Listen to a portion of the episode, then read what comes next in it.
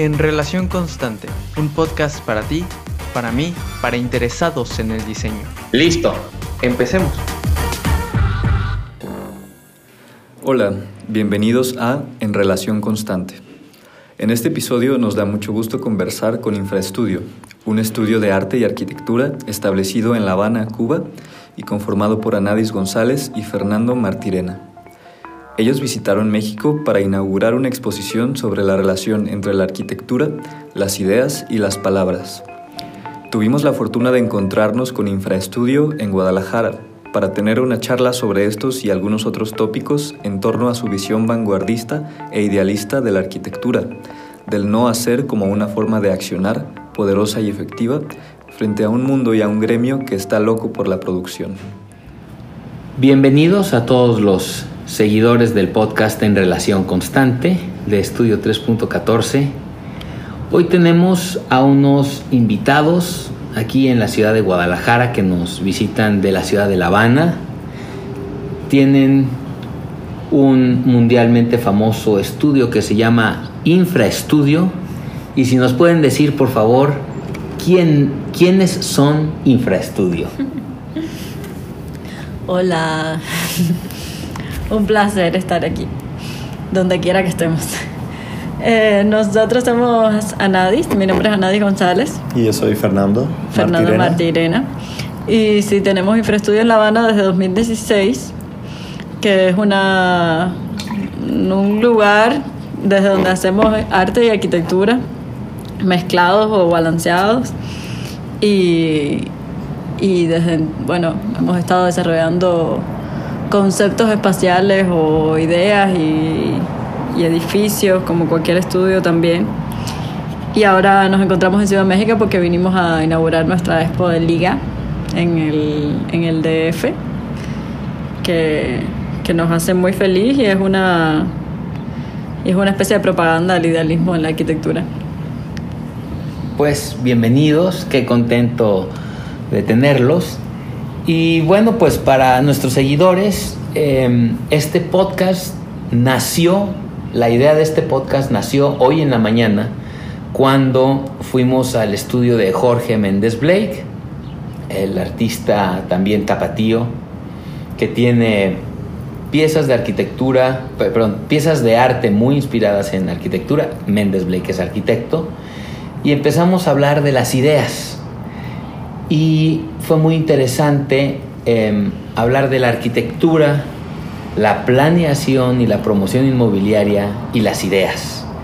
Entonces, em, ustedes me comentaban que Infraestudio le gusta mucho em, crear ideas. Si nos pueden platicar un poco eh, la diferencia entre crear una idea y crear un proyecto arquitectónico desde su punto de vista. Una cosa que entendimos en el contexto cubano de La Habana es que hay tantas variables de la realidad, como dirían la, política, eh, los, los eh, desarrollos, el urbanismo, el ah, mercado, el mercado, los materiales, que van en contra de las ideas arquitectónicas, que entendimos que para que un, un proyecto sobreviva a esa fricción con la realidad, tiene que tener una idea bastante fuerte Ah, y por tanto esa idea debe sobrevivir a la realidad. Y una de las cosas muy iniciales que nos dimos cuenta es que estas ideas espaciales muchas veces no tienen que tener ni siquiera materiales ah, o formas. Y es, ah, le hablamos de estas ideas que están en su infancia, ideas aún en su infancia que aún no se han desarrollado, pero que pueden tomar forma o tener cuerpos como si no es un edificio, puede ser un libro, puede ser una exposición, puede ser una conferencia. Ah. O sea, y la, los, los, arquitectos todo el tiempo estamos como cómplices de una de la construcción de la realidad. no tenemos agenda propia, no, no podemos cambiarla nosotros mismos, sin embargo estamos en esos procesos en que alguien en que recibimos un encargo, ¿no? Actuamos por encargo. Alguien quiere una casa, alguien quiere un edificio, alguien quiere un museo y, y nos preguntamos entonces como en, qué momento estamos nosotros y para qué. Y nosotros que tenemos un estudio muy pequeño y, trabajamos en una escala en una escala privada también nos cuestionamos eso cuando nos, cuando nos piden, por ejemplo, construir una casa en un paisaje virgen. Bueno, ¿por qué? ¿Cómo vamos a, cómo vamos a, a nosotros a intervenir en este paisaje? Si no lo haces tú, lo va a hacer alguien más, ¿no? ¿Cómo, ¿Cómo vas a defender eso que te están pidiendo?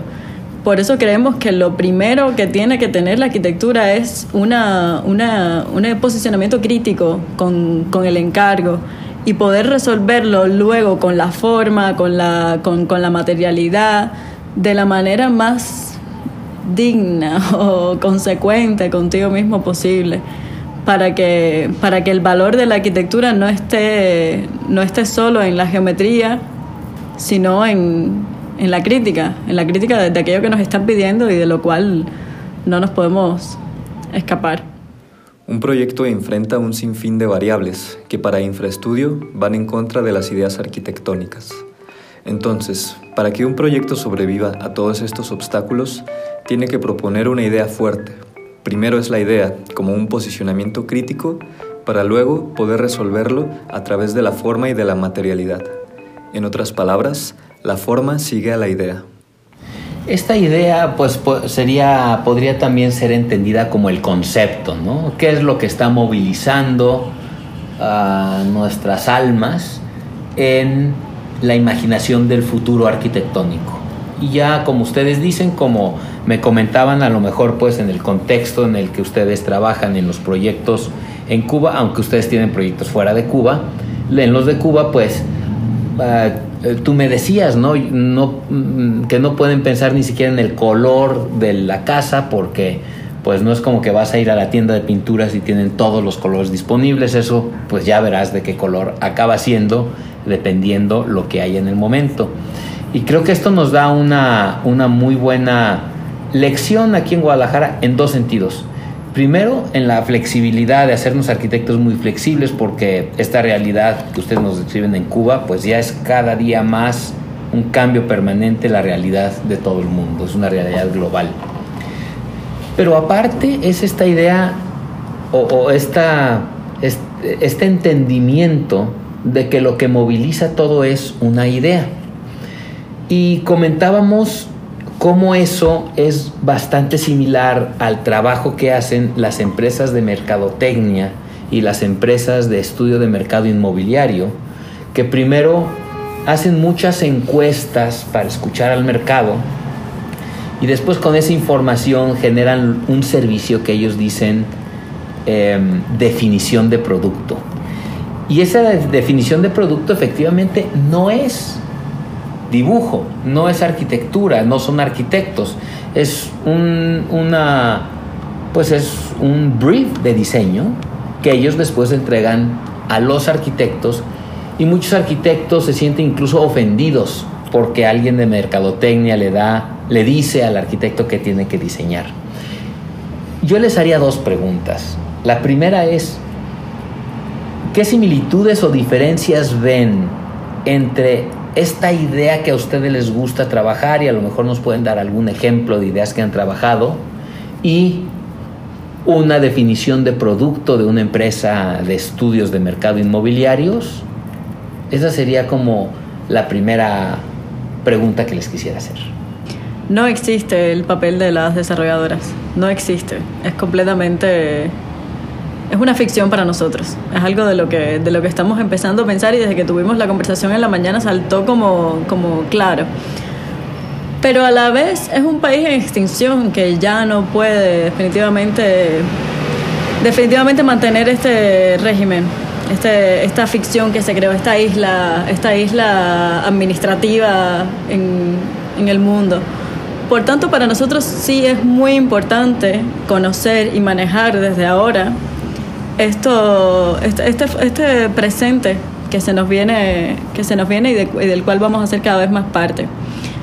Y la oportunidad que tenemos es poderlo ver desde fuera, poderlo ver desde el desconocimiento y, y entenderlo como, como ser extraño en tu propia casa, ¿no? Como que estamos teniendo esa conversación y yo pienso como, claro, o sea, mañana de pronto vamos a estar diseñando un edificio con una empresa desarrolladora que, nos, que va a tener todo en palabras que, es una, una, una, arquitectura que comienza en la palabra. Por ejemplo, nosotros en, en Cuba pagamos eh, impuestos como decoradores de fiesta porque porque la, la arquitectura para el sector privado no, no es legal. Y los arquitectos decidieron pagar impuestos como decoradores de fiestas porque es la única licencia que en palabras dice que es una, un trabajo que se encarga de diseñar espacios interiores de edificios, viviendas y de, y de inmuebles públicos y privados. Y por solo eso que decía, los arquitectos dijeron, claro, ya, licencia de decoradores de fiestas, Fernando tiene la suya que dice que hace bautizos, bodas, cumpleaños. Entonces es una interpretación de la ley muy particular y muy distanciada que, que, que bueno, que, que, que se, se, convierte en un, en un eh, margen, en una plataforma para tú actuar. Y diciendo esto y a la vez desconociendo lo que significa una, un contrato de, de developer y todo lo que pueda decir, me imagino sí, o sea, cómo los arquitectos podrían intervenir en esta, en esta, en esta versión de la palabra para hacerlo más poética, para, como para determinar o, o influir en, en cómo, cómo son los espacios que vivimos, ¿no? O sea, qué, qué espacio verde o abierto o inútil puede tener una, una casa. Podría decir eso, ¿no? Podría decir como cantidad de espacio inútil de una casa. Me recuerda, por ejemplo, los proyectos de la Catón Basal que de, en, el, en el que le ganan este concurso para un edificio de vivienda en que lo único que hacen es añadir a la fachada un espacio inútil, inútil en el sentido de que no tiene función, no es un cuarto, no es una sala, no es una cocina. Y automáticamente ese, bueno, ganan el concurso porque es la intervención más barata posible, no es hacer un nuevo edificio, es solo añadir este espacio extra. Y con ese espacio extra le estás dando a la vivienda un valor que no tenía, o sea, lo tienen muy claro y es algo que nos ha inspirado muchísimo. El mayor lujo es aquello que no necesitas. Cuando tú puedes botar espacio, gastar espacio, por ejemplo, los puntales de 6 metros, es algo que no necesitas y por tanto es el mayor lujo. Y todo lo demás puede ser muy barato, que si tienes esto, tienes lo que más nadie puede tener. Te entiendo. ¿Y algún otro ejemplo de ideas que han ustedes escrito o ideas que han convertido después en proyectos para que todos los que nos escuchen pues puedan tener eh, pues ejemplos más tangibles de qué es un concepto, qué es una idea poética, qué es esta esencia de lo que después puede ser del color que acabe siendo, del material que acabe siendo, pero eso que no se puede mover. ¿Qué ejemplos nos pueden dar de su práctica? Sí. uh, nuestra arquitectura, una cosa que nos interesa eh, es eliminar la forma y llevarla a las palabras en, términos de concepto. Y nosotros tomamos una idea de Ulises Carrión, que él dice que hay tantos libros como lectores. Y nosotros creemos que con la arquitectura o las ideas espaciales puede ser algo similar, que pueden haber tantas formas como lectores. Lo que hacemos es compartir una, una idea espacial con, con, estos lectores que leen nuestras uh, ideas en las exposiciones y cada uno se imagina su propio edificio. Y muchas veces algunos de estos edificios de los que hablamos están construidos y el lector cuando va y los ve dice, ah, ok, me gusta, pero el que yo me imaginé es mucho mejor que este edificio. Y por ejemplo, puedo poner un ejemplo uh, de una comisión muy normal, incluso banal en La Habana, que es que nos piden hacer un restaurante en un, espacio eh, a dos aguas, un edificio antiguo en el centro de la ciudad. Y lo que decidimos es cómo no diseñar, sino trabajar más como una especie de artista conceptual. Lo que hicimos fue dividir el espacio en dos. Hicimos un restaurante de derecha y un restaurante de izquierda. El restaurante, el, el espacio a la derecha, tomamos la decoración de Pinterest, que es desde los eh, espacios pulidos, una onda, una combinación entre Trump Tower y, y, arquitectura suiza. Y en el lado de la izquierda, entonces tomamos todos um, objetos reciclados, no arreglamos nada de la fachada, de, del espacio interior, lo dejamos todo rudo.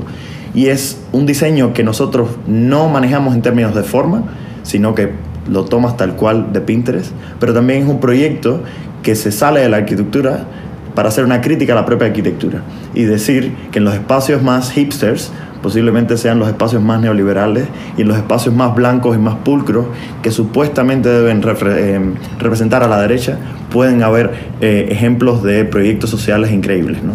Entonces como desde la arquitectura uno hace un, una crítica al falso posicionamiento político de la arquitectura.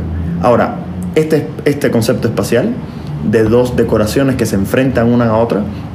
Ah, también es un restaurante en el que se sirve la misma comida de los dos lados.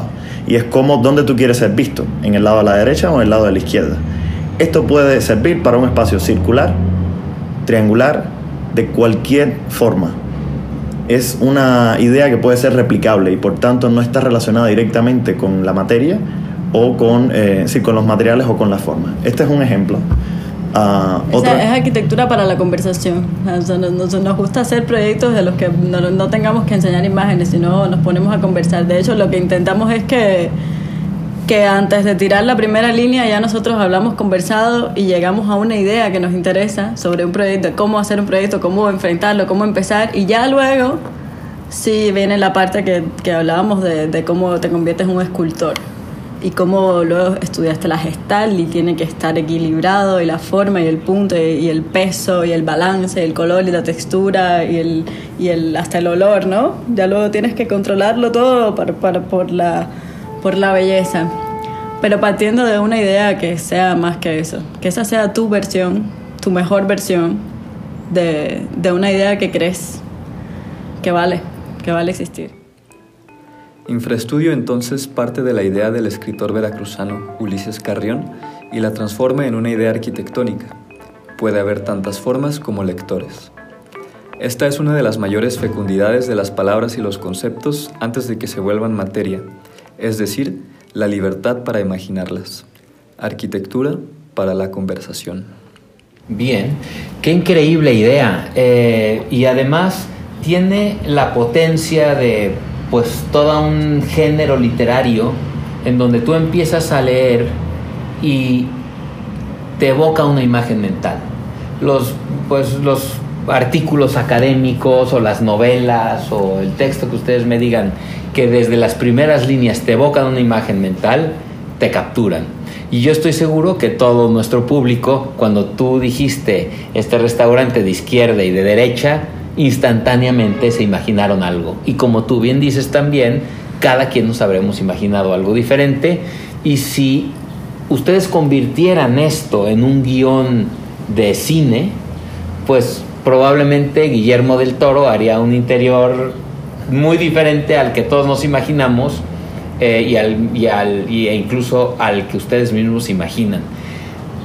Ahora bien, eh, en términos disciplinares, eh, la, ahí aparece la duda, o sea, cuando tenemos ahora arquitectos haciendo guiones, eh, comentábamos esta imagen de la, de la Maison Dominó de Le Corbusier, ¿no?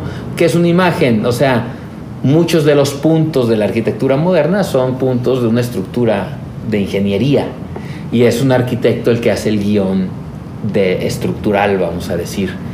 Eh, ¿Ustedes eh, cómo ven el campo disciplinar de estas ideas? ¿Qué diferencia puede haber entre un ingeniero dando la idea, un financiero dando la idea, un desarrollador haciendo el guion o un alguien de estudio de mercadotecnia haciendo un guion?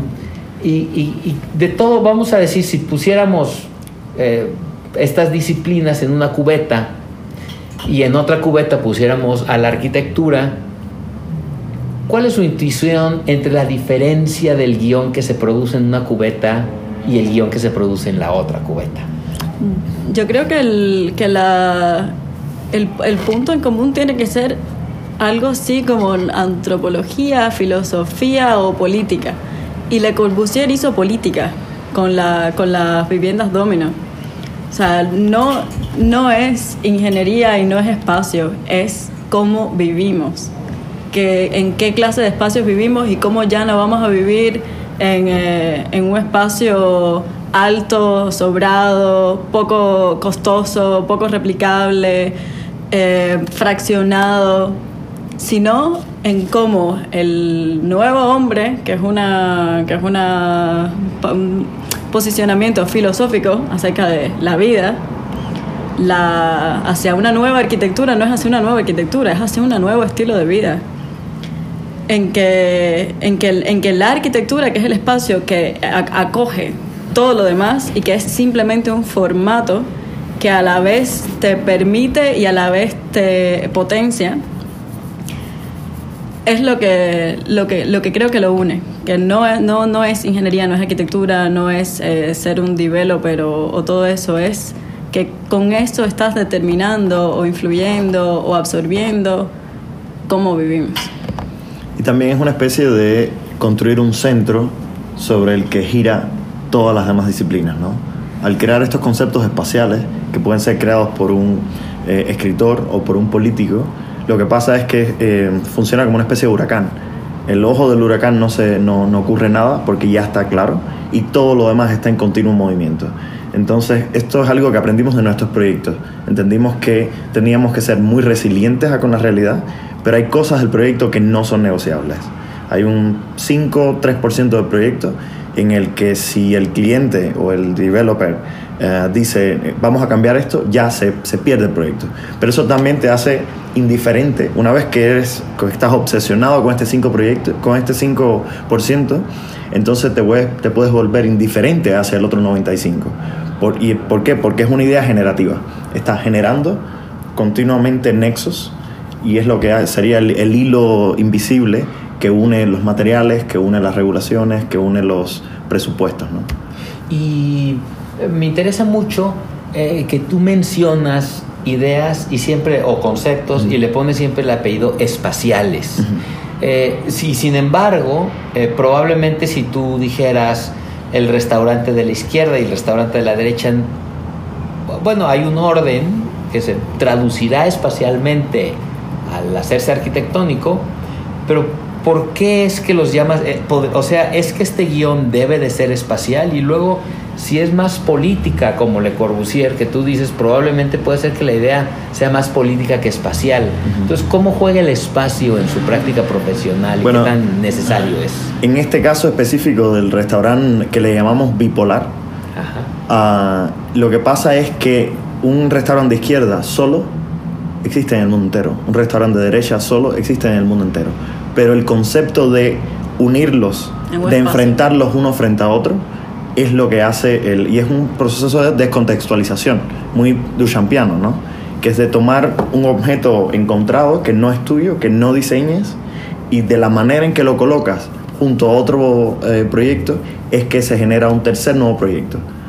Y el restaurante literalmente se llama bipolar. Ese es el Sí. nombre del Sí, sí, sí, restaurante. sí, bipolar. Entonces, eso significa que, eh, bueno, aquí en el mundo capitalista, eh, también poner el nombre es un servicio que se cobra, ¿no? Aparte. Eh, en este caso, entonces vamos a decir que este concepto también llegó a ser el nombre del restaurante completo. Claro. Sí, sí, sí. Y es la coherencia también. Los, los cubiertos tienen que ser generados a través de esa idea. Por lo tanto, los cubiertos de la izquierda y los cubiertos de la derecha son diferentes. Lo único que va a cambiar, eh, que va a ser igual, es el contenido. El mismo champán, las mismas cervezas, la misma comida, pero todo el, el- el contenedor de estos contenidos Todos debe... los objetos, todo el sistema de objetos, o sea, porque también nos, nos preguntamos como cuando en un encargo como ese, como diseña el interior de un edificio, todo es todo va de objetos, todo va de escoger objetos y del gusto. Y la verdad, mientras podamos eliminar el gusto, nos sentimos que somos un poco más eh, más ajenos a nosotros mismos. Claro. ¿Y el menú también es esquizofrénico en este restaurante? Eso No, no tiene necesariamente que serlo. eso no tiene que ser. O sea, no hay champaña y cerveza necesariamente. El restaurante bipolar representa la manifestación de esta forma de concebir el espacio como un campo para la confrontación de ideas políticas, sociales y formales, concepción que se germina desde las palabras mismas. Los objetos como la materialización formal de esas ideas, a las cuales se remite continuamente a partir de la visualidad y la tactilidad. ¿Qué otro, qué, cuál es el contenido de la exposición que están por abrir en la Ciudad de México? Y también comentan que van a estar en este foro de Arquine, ¿verdad? Eh, ¿Con qué tema van a estar ah, participando? Bueno, en la exposición en Ciudad de México, primero hay que entender que la Galería Liga es para nosotros eh, algo que desde hace 10, 12 años eh, formó el curso de nuestras obsesiones. ¿No? Es algo que los que han expuesto ahí, nosotros los admiramos muchísimo y nos sentimos súper honrados de ser parte de, eh, ese grupo ahora mismo con esta nueva exposición. Lo que queríamos traer a Ciudad México es cómo nuestros proyectos pueden sobrevivir a las palabras, como sin enseñar una sola imagen, sin tener que ir a Cuba o sin tener que googlear infraestudio, nosotros podíamos con uno, comunicarnos con una audiencia y hacer esta especie de propaganda al idealismo y hablar solo de ideas espaciales. Lo que vemos en el, en el espacio van a ser ocho proyectos de arquitectura desarrollados por nosotros, en lo cual fuimos indiferentes acerca de cuáles se, se materializaron y cuáles no, porque aquí solo hablamos de las ideas y no de su cuerpo. Y, y bueno, no. Nosotros, en Cuba desapareció la arquitectura porque, porque el, arquitecto es, el arquitecto trabaja para que trabaja para el sector privado, eh, estaba mal visto y además el gobierno lo construía. Entonces nuestros profesores eh, nunca construyeron nada. Nosotros, nuestra formación fue en la biblioteca de la facultad o descargando de internet todas las conferencias, leyendo un montón de libros. Por tanto, nuestro interés en ciertos edificios era aquellos que podían, que, que nos decían algo más de lo que más del, más que el espacio porque nunca vivimos el espacio o nunca tuvimos ese comprometimiento con la construcción nunca vimos construcción alrededor nuestro y aquellos proyectos que nosotros entendíamos que tenían una idea lúcida una idea clara una idea poética nos apasionaban y, y es lo que siempre nos pareció que, que es lo que queremos, eso, arquitectura para la conversación, que tú no tienes que ir a ningún proyecto de estos, solo, solo podemos hablarlo y, y, es- y eso es una especie de activismo porque, porque se trata de poner ideas sobre la mesa, de poder conversar sobre algo, de poder exp- expresar una preocupación. Y a la vez los arquitectos todo el tiempo están produciendo ficciones. El proyecto es una ficción. Luego no lo construyes tú, lo construye alguien más. Tú lo, de lo único que tienes control es de la ficción. Y la ficción puede tener tantos cuerpos. La ficción puede ser, o sea, si, si hay una idea, esa idea puede convertirse en un libro, puede convertirse en una exposición, puede convertirse en, en, una poesía, en, en muchas cosas, porque lo que quieres, tu único propósito es transmitir esa idea. Y, a ver, y, si, y si esa idea se convierte en un edificio, o sea, la arquitectura tiene un poder inmenso. La arquitectura, eh, la arquitectura eh, eh, existe, es real, acoge la vida, la cambia, la propone, o sea, tiene, tiene una, una capacidad de, de mm, expresar esa idea mucho más fuerte que una expo o un libro. Por tanto, sí queremos hacer arquitectura para poner esas ideas sobre la mesa y ponerlas en práctica también. Es como el, el momento en que, en la que la teoría se convierte en práctica. Y también ah, nosotros crecimos con muchas referencias a, por ejemplo, en la Biblioteca de Babel de Borges. Es un proyecto casi que una descripción espacial de un espacio ah, y de una biblioteca, pero simplemente Borges lo que quiere hablar es de la imaginación, ¿no? O las lecturas de Italo Calvino, este, este libro de Ciudades Invisibles que te está narrando ciudades a través de las palabras, pero a la vez eh, y cada uno se imagina una ciudad diferente, pero a la vez este libro es una crítica a la propia modernidad, ¿no? Por eso también hoy nos emocionó tanto conocer a Jorge Méndez Blake, eh, porque es un artista que su formato eh, ha sido las palabras, sin embargo tiene una obra eh, bastante espacial. Uy, muchas cosas que me surgen a la, a la mente para preguntarles. Entonces, estas ideas, claro, o esta descripción verbal, no a ser confundida con la éxfrasis, que es esta, pues esta em, práctica renacentista italiana, en donde vamos a decir un objeto como estos, tú tendrías que poderlo dictar a alguien que no lo esté viendo, que lo pueda dibujar y tenga exactamente la misma forma. Es todo lo contrario. Eso es eh, todo, exactamente, es todo lo contrario. Es la descripción de, de- de un concepto. Entonces, em, en esta ex- eh, exhibición, cuando eh, entre el, el- el, pues el visitante, ¿qué va a haber? ¿Texto o Va- va- sonido? por ejemplo, ah, hay una relación entre esculturas, hay ocho esculturas y ocho textos que convierten estas esculturas en arquitectura. Ok. Por ejemplo, ah, hay una de las intervenciones que hicimos que es una mirilla de, de puerta colocada en la galería. Y cuando te acercas, ves que eh, lo que tienes, lo que ves, es la, la oficina de la directora de la galería. Entonces puedes estar espiando continuamente a la directora. Esto parte de un proyecto ficcional que hicimos sobre parlamentos, sobre intervenciones interiores en parlamentos y cómo eh, imaginar un parlamento en el que la gente pudiera entrar a falsos techos y falsas paredes y pudiera espiar a los políticos y ser voyeurs, pero de la política, en los baños, las oficinas, los eh, centros de reuniones.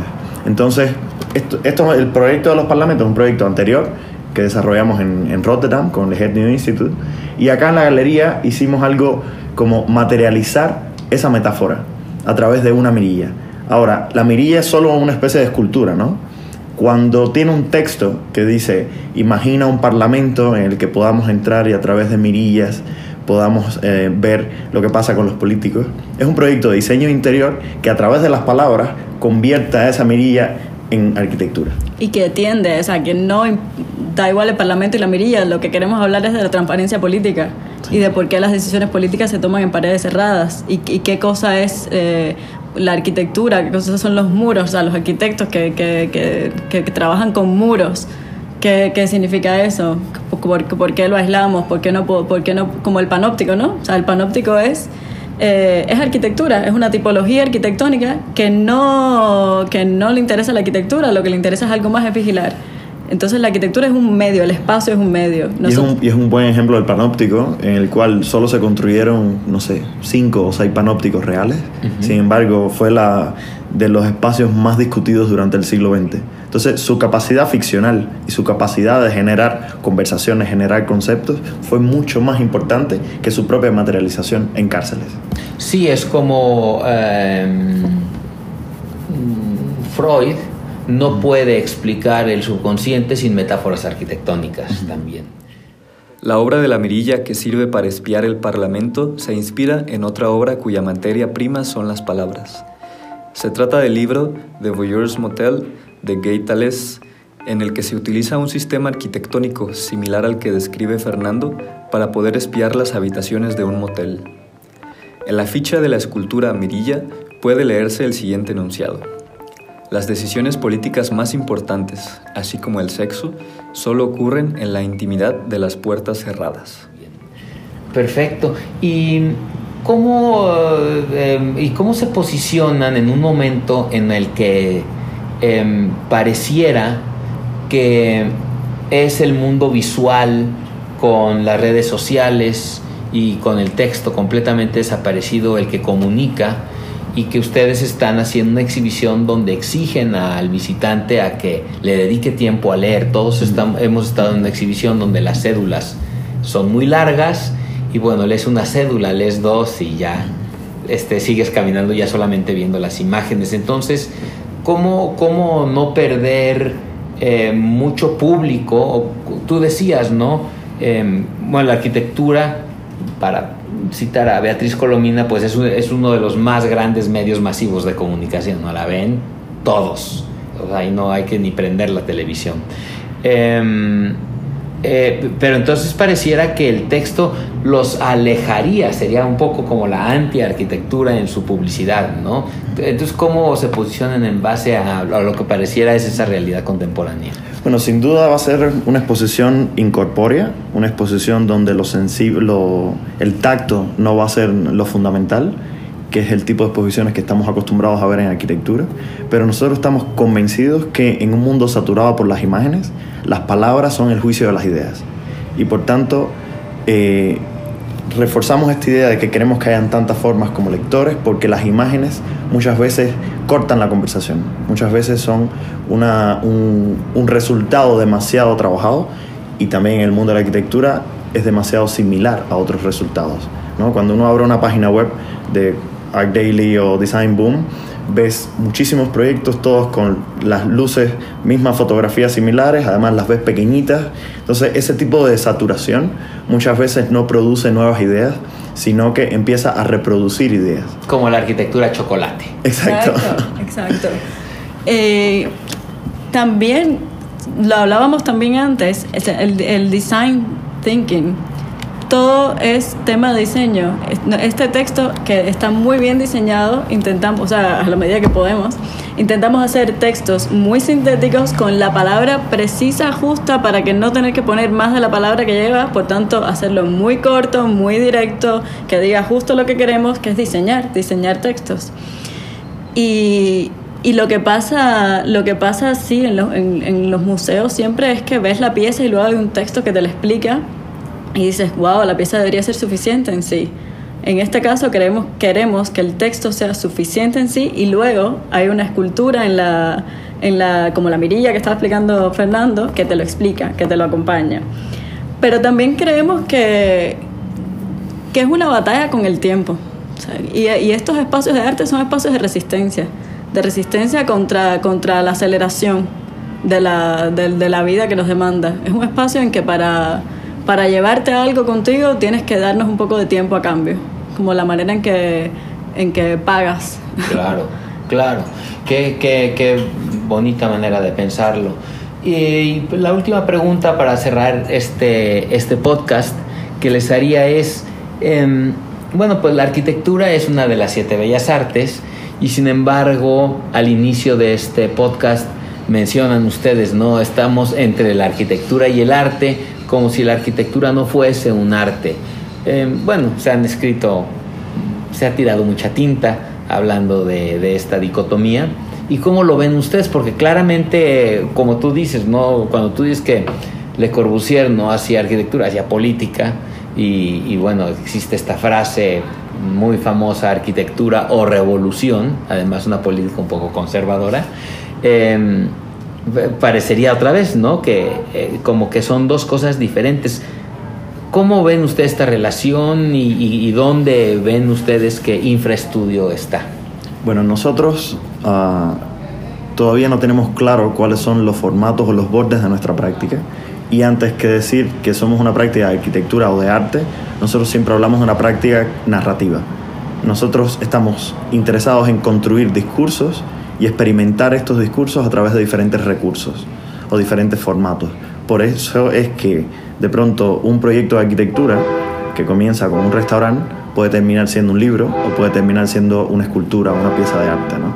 Entonces, en este caso, eh, decimos arquitectura y arte más para ahorrarnos tiempo con, con, con una audiencia... Es una concesión. Es una concesión. Pero realmente el límite no lo tenemos muy claro, realmente. Es una concesión que cada, cada una de las veces que lo decimos, lo pensamos y yo siento una pausa interior como, wow, tengo que hacer esta diferencia, dale. Porque, porque sí entendemos que, que hay que, que, que, muchas, muchas, muchas veces no se entiende cuando, cuando, decimos, cuando decimos cosas que a los arquitectos les parecen como extras, como sobrantes, fuera de, de la disciplina, o los artistas eh, visuales, plásticos, lo, mismo. Pero para nosotros es solo una, es un discurso que tiene diferentes recursos y diferentes manifestaciones, y más allá del el nombre. Fíjense que... Eh, el primer podcast de En Relación Constante tiene como título Storytelling, uh, como una tendencia también, y pues no es gratuito que una empresa de diseño como la nuestra empezó con, con esa idea, un poco como ustedes, ¿no? Los arquitectos somos storytellers. Eh, ¿Ustedes identifican esto, esto, este, esta idea de storytelling como una tendencia que se han encontrado en sus viajes internacionales?